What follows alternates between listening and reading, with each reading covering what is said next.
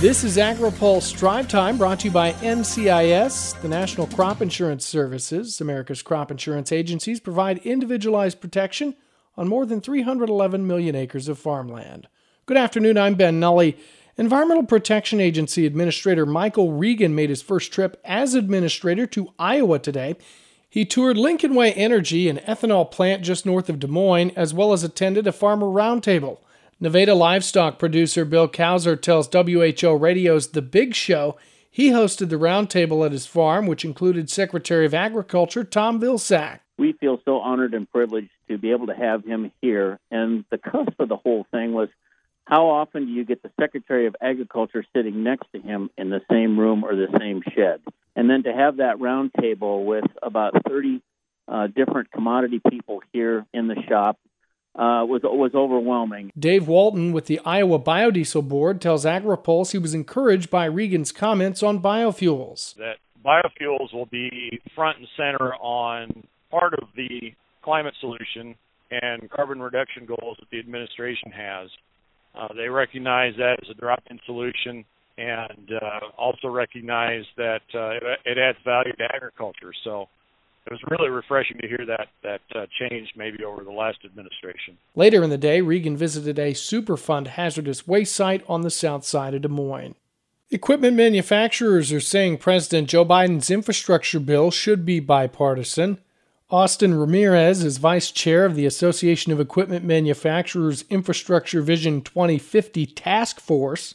Speaking on a Punchbowl News video chat, Ramirez says Democrats and Republicans should come together on infrastructure. There's plenty of policy issues that I think Democrats can argue will can only get done, you know, if they jam it through on a single party basis. But infrastructure is something that both parties agree on, the majority of American people agree on, and uh, I think there's no reason for this not to be bipartisan. I think it will be a better bill, a more sustainable bill if it's done on a bipartisan basis. Department of Transportation Secretary Pete Buttigieg says the administration is trying to get as much support as possible from both sides but inaction is not an option. Uh, this is not a process that should be dragging on.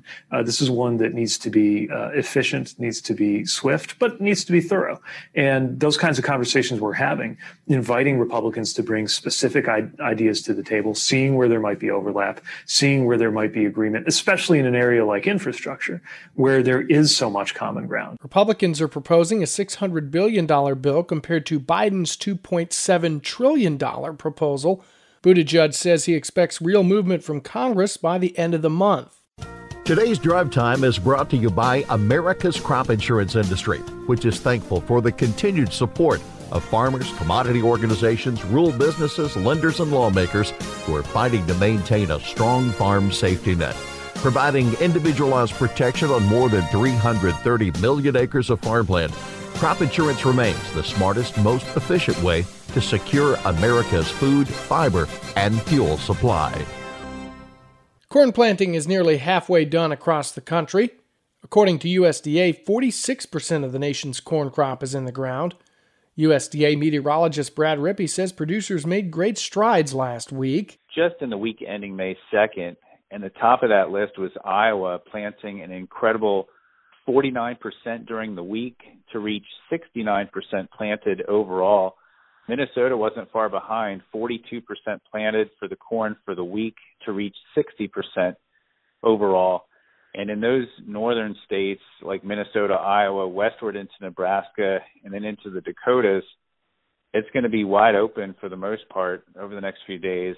So it should be rapid planting pace. But Rippey warned weather is turning cool again and expects widespread freezes across the north. He says the overall cooler pattern across the Midwest will slow down corn emergence. And over the next several days, that cool, dry air is going to remain in place across the upper Midwest. At the same time, a wet pattern setting up across the southern part of the Midwest. Some of that unfolding right now, and then we'll get a little break and then more rain moving in toward the end of the week. So we could be looking at rainfall totals over the next seven days, putting those two stormy periods together on the order of two to six inches of rain from Missouri into the Ohio Valley. 8% of corn has emerged. Some 24% of soybeans have been planted. That's all for today's drive time. For the latest agriculture, trade, environment, and regulatory news, visit agripulse.com. In Washington, I'm Ben Nuelle.